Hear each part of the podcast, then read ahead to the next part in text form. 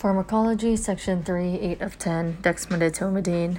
Chemical name um, 4-1-2-3 dimethylphenylethyl 1H imidazole monohydrochloride class imidazole formulation.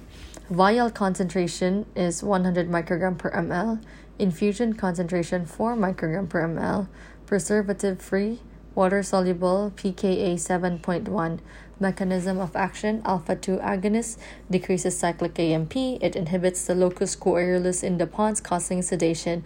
Dose loading dose is 1 microgram per kilogram over 10 minutes.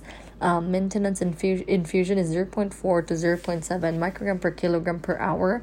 Onset with loading dose of about 20, 10 to 20 minutes. Duration after infusion is stopped is 10 to 30 minutes. Clearance liver P450 enzyme active metabolite uh, none. Cardiovascular effects. The most common side effects are bradycardia and hypotension.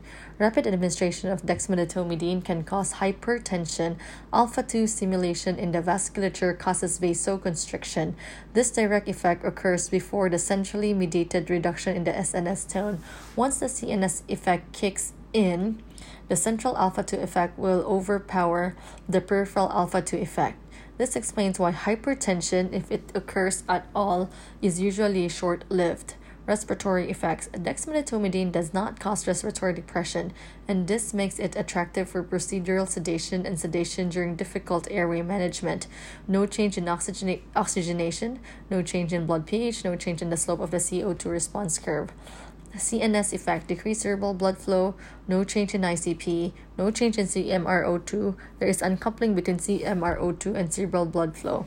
Dexmedetomidine is unique because it produces sedation that resembles natural sleep.